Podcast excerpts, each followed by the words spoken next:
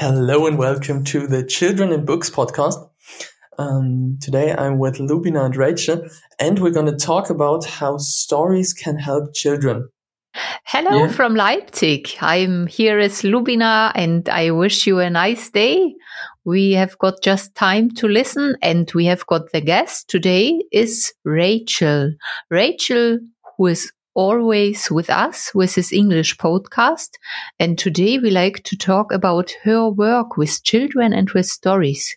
Yes. Hi. Thank you very much. Nice to be here again. Great. Um, we, we had some interesting subtopics for today. And maybe you can you can tell us something about your work. You're an art psychotherapist, is this right?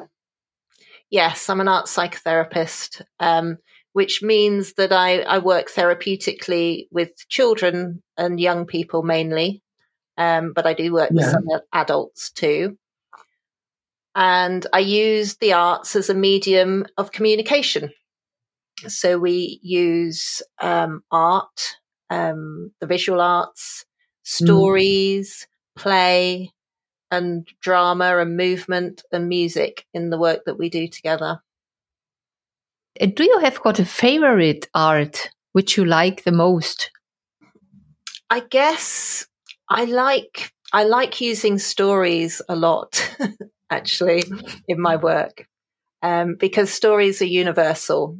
Um, they're a universal medium for communication, and they can convey or provide all sorts of things guidance, advice, wisdom, and even healing.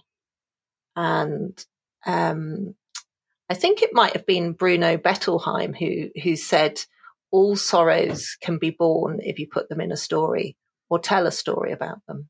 So it means that everybody's story is contained somewhere within a story. So everybody can identify with, with with the right story, I guess. And and how we can imagine because I cannot imagine how how it looks like. How do you how do you do it practically when you are there with a child who has a problem? Okay, yeah. So children come in all different shapes and sizes, and um, children who come to see me are often children who have are experiencing some difficulties um, in their life at, in the present moment or have maybe experienced them in the past. So there, you know, there may be barriers to communication. So we have to work hard at finding different ways to communicate. And children communicate through play. Um, so that's that's great. So I might start off um, with using some um, some Play-Doh or something like that, um, do you know what Play-Doh is? It's kind of clay. Um, Aha, yeah. kind of clay. I've got some here. I'm trying to get it. Ah, actually, I've got a model here. So, uh-huh. so you might start with something, you know, plasticine or, or clay that you can model.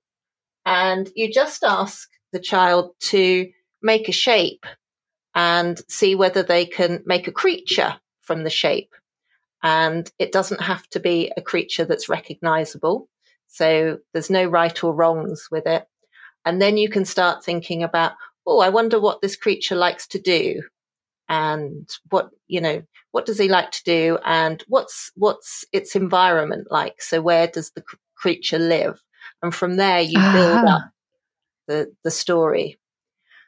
And, mm, wow, um, yeah there's a um, there's a woman called Marie Louise von Franz who did a lot of research into stories and fairy tales, and she identified five elements contained within a story. So you have a main character, and you have a quest. So there's mm-hmm. always some kind of quest, and you have a helper, mm-hmm. an obstacle and how whatever happens next, how they overcome that obstacle and how the story continues mm-hmm. or how it's resolved or how it end, ends. So there's another method I use, which is using those five elements of story making, where you almost use like a storyboard and you can um, in the first in the first box on the storyboard you draw the main character or sometimes you make the main character out of clay. And so you can yeah, do it. yeah. Either um, you know either drawing it or creating it or using objects. So i have um, lots of a box of of interesting objects which might be stone um, there's there's some precious stones in there. There's um, keys, there's feathers, there's um, everyday objects, pencil sharpeners, things like that, and see mm. what stories develop from the objects by asking questions, really. And so some children will have lots of stories inside them and have lots and lots mm-hmm. of ideas. And other children might be um, you know, because of their experiences, they might not be able to access that imaginative realm within themselves. They might be more mm-hmm. drawn. And so in that case, then I might be reading stories to children. So we start, you know, so I provide the story then. And, and yeah, to, to help them to get some words for what happens or what yeah. they feel. Yeah, yeah, exactly and um, and I might choose a story that I think would resonate with with that child, and so mm-hmm. um, I think you know stories can attune to the um, to the child's personal experience, and then we can work with the the story and the metaphor of the story and in that process, the child can work with their own issues, but it's distanced so you provide yeah. what, we, what we call an aesthetic distance. So where a child might feel overwhelmed with their own personal mm-hmm. story. Yeah. If we're looking at that inside a fictional story, then it becomes safer to look at. We can we can yeah. look at the motivations of characters. We can look at the emotional world of the character and understand why they might be feeling like they are or why they do what they do um, in a way. Yeah, because is, it's not so close then. It's exactly yeah, like you say, it's a distance. Yeah, so you provide you provide this distance, and in that in that space can c- the healing can happen. So it's where mm-hmm. the child then makes the connection with the story or with the with the character in the story, with the experience in the story, and is the that connection happens in that space between, and that's where the healing happens. That's where um, you can clarify, you can find meaning, you can find wisdom, and you can, you know, you can resolve things in that space. Yeah. Mm-hmm. So basically, uh, the children that you work with um, make up your own, make up their own stories and um, maybe maybe see the story more abstract, more more uh, distanced, and can identify with the characters in these stories and find healing or guidance through these stories they make up, or maybe you give them these stories. Yeah, that's it. That's exactly it. Um, yeah, yeah. I think um, some children um, will will have, like I said, will have lots of stories. They'll have their imagination is is very mm. rich and full, and other children will struggle a little bit with that. And in those cases, then we might be um, using stories that um, that I bring myself, or stories, you know, stories that I get from from storybooks, um, and or or sometimes children bring their their favorite stories as well. Um, yeah, yeah. And, and did you did you did you had the experience one that a child was coming later to you and t- told you, "Oh, do you remember which story we um, we experienced together?" Yes, I mean, for some, you know, I have worked with um, with with some children where we just work on the one story over mm. and over and over and over again. Okay, um, and and I guess you know, um, I think there's the aspect of the hero's journey in a story as well. So have you have you heard of that idea, the the hero's journey? So I think, have, yes. Yeah. And so um so there's a there's a kind of maturation process, a growing up through the story, mm. A developmental process for children um, that can be guided through the story as well. And often that's that's a story that's already been written, but it can also be their own story that they are the um, the makers of their mm-hmm. of of their their guidance, you know, because very much I believe that we all have the power to heal ourselves comes from within mm. each and every one of us. It doesn't come from mm. somebody else. And my job is just to facilitate that, to help, to help the child find that. Um, so, so the, yeah, so, so they can create that story from within. And because it comes from within them, it's part mm. of them.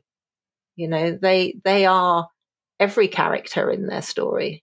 You know, there's an aspect of them in every character in their story. For me, it's interesting that I think this repeating of stories or of things we do is so important. Mm. And today we are more uh, looking at new things, at new experiences, but I think this repeating and a little bit changing because every time every repetition is uh, is another than what was before mm.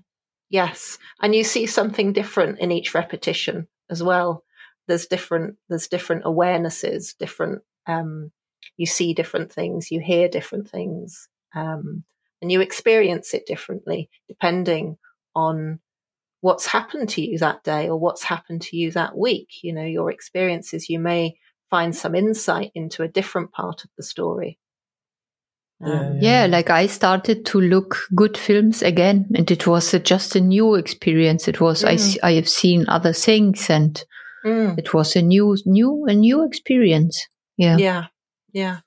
Also, um, stories are um, made or there are so many stories in different cultures and uh, there uh, people think of stories uh, uh, uh, everywhere on the world and it's it's also like a repetition but um, there are coming new stories every day and um, new things every day. Um, do you think stories all in all are important for self-reflection and um, growth? Or why are, are people making up so many stories? Why are they um, thinking of so many stories. Absolutely, I think all of that is important, and I think people people make stories because they they have a story to tell, but they also want the experience to be heard and to be witnessed by others because then it mm. validates those experiences and you know even even in fiction because there's as i said earlier you know the the writer is in every part of the story that they write um, it might just be a small aspect of them or it might be yeah. an aspect of them that they hide that they they don't like to show so much so it might be a shadow mm-hmm. aspect um, but it's still there and it's and it's and it's a very important part of the process to have those parts of oneself to to be to be seen to be heard and to be witnessed by others. Mm-hmm. mm-hmm. And that's part of the healing process as well. Um, when yeah. that happens within a kind of therapeutic process. Yeah, yeah. Um, Lubina, what is your experience with um, writing stories and making new stories? Um, what do you experience uh, while uh, writing these? I think it's not so far from the experience maybe of the children because I at the, at the beginning I take heroes and I take a problem. This is my mm. main mm. beginning. And then I see what will happen.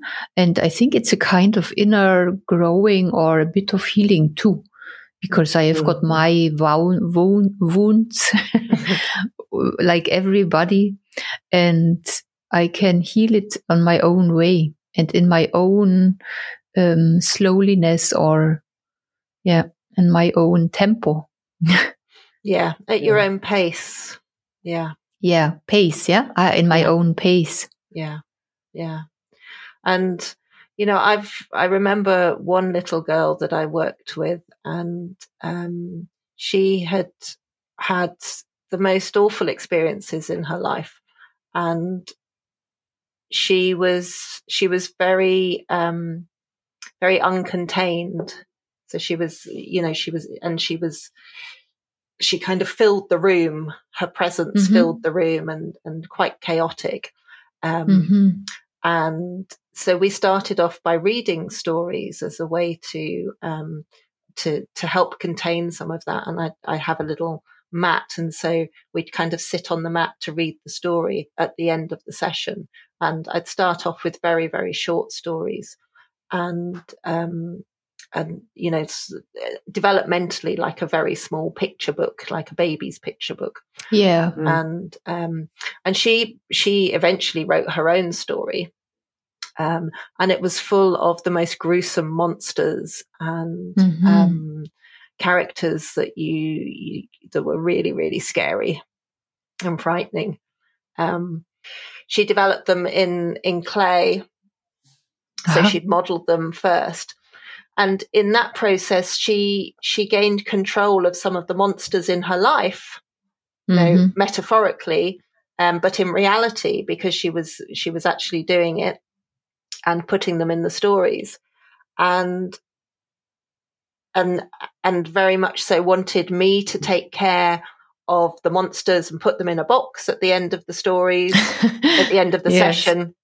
you know, yeah. keep the stories for her and so everything was contained with, you know, um, within my therapy room.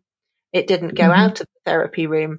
And as a result, she was able to contain herself much more. So the, the, the result mm-hmm. was that she wasn't as chaotic and as, you know, um, her, her, yeah, because when you when you has it like a like a model to mm. to put in hands, then maybe a little step you get a bit bit, bit more control over yeah. all the things inside because you can name it you can give him you can take tell an emotion with it or yeah maybe what what a little thing what was happening yeah, absolutely. And also, you know, we can act stories out as well. So we can become the characters in the stories. And that's always great fun. And that was something I did with that little girl as well, was we, yeah. we became the characters and, um, you know, and, and she'd take great delight in, in kind of casting me as the, you know, the, the character that got trodden on or the, you know, or the yeah. character that was, you know, that got left behind. Um, and yeah, or like you said, it is so important that you witnessed it. Mm, because yeah. then it's it's settling in her mind. Aha, that is true. That is really here. I I, I told it. I get a reaction to mm-hmm. my story. Yeah. Yeah. Mm-hmm. Yes. Wow. And when children feel powerless, they can take on the the the the character of the powerful person in the story so they can they can they can have a a sense of and an experience of what it is like to be powerful and you know yeah. play with that power for a little while maybe you know using mm. it in not such a good way as well but doing it in a safe place and yeah um, you know so, so they can yeah, they maybe don't have it inside at the beginning, but they can create with your help and with your witnessing yeah. a powerful power inside, which is then developing. Yeah, yeah. And they can try out new ways of being as well. Mm-hmm. Yeah, wow. So this is a great, great thing with stories. yeah. Um, yeah. and heroes. yeah, absolutely and such a great topic yeah and it's it's it is it's absolutely universal isn't it there's been you know the the tradition of oral storytelling you know has yeah. been you know yeah. since since the beginning of of humankind um, yes stories have been told and passed down and and in that retelling it's um you know knowledge and wisdom has been passed on to other generations and then new learning from one generation is then kind of passed on again and the stories might change a little bit with the new experiences and the new learning um, but it goes on and on and on doesn't it? Yeah and yeah. it's just a human thing. Mm, yeah. Yeah it is a very human thing because you know we wouldn't we wouldn't be interested in stories if we didn't have that emotional connection to them if we didn't have that identification. Yeah. That yeah. we can connect to it because we know that this story is also our story a little bit, maybe. Yeah, you like a person who is listening or who is reacting to it, you have your own uh, emotions and reactions and all a world for you too. Mm. Yeah. Yeah. Nice. Um, this is great. At 25 minutes now, and it was such a great uh, conversation. Uh, really, really good. Um, it was like uh, we went to the ocean and went through the water. yeah, exactly. It was lovely. Thank you. It Was, yeah, thank you for wow. asking me and listening. It's lovely to talk about it. Yeah, and thank you, thank you so much to open it and so much. Yeah, and that that i think everybody who is listening to it because we are not every day confronted with these questions or with these experiences. So it's just interesting to to hear it and to be a to be a kind of witness of a witnessing. Mm-hmm. yeah, yeah. Yeah sure. Maybe lubina you could uh, do the the nice outro you do a nice outro yeah. yeah. so thank you rachel that you have been today our helper and our guest both. And uh, i and i wish everybody a nice day and a nice evening. You hear us next time. Bože arrivederci. Do svidania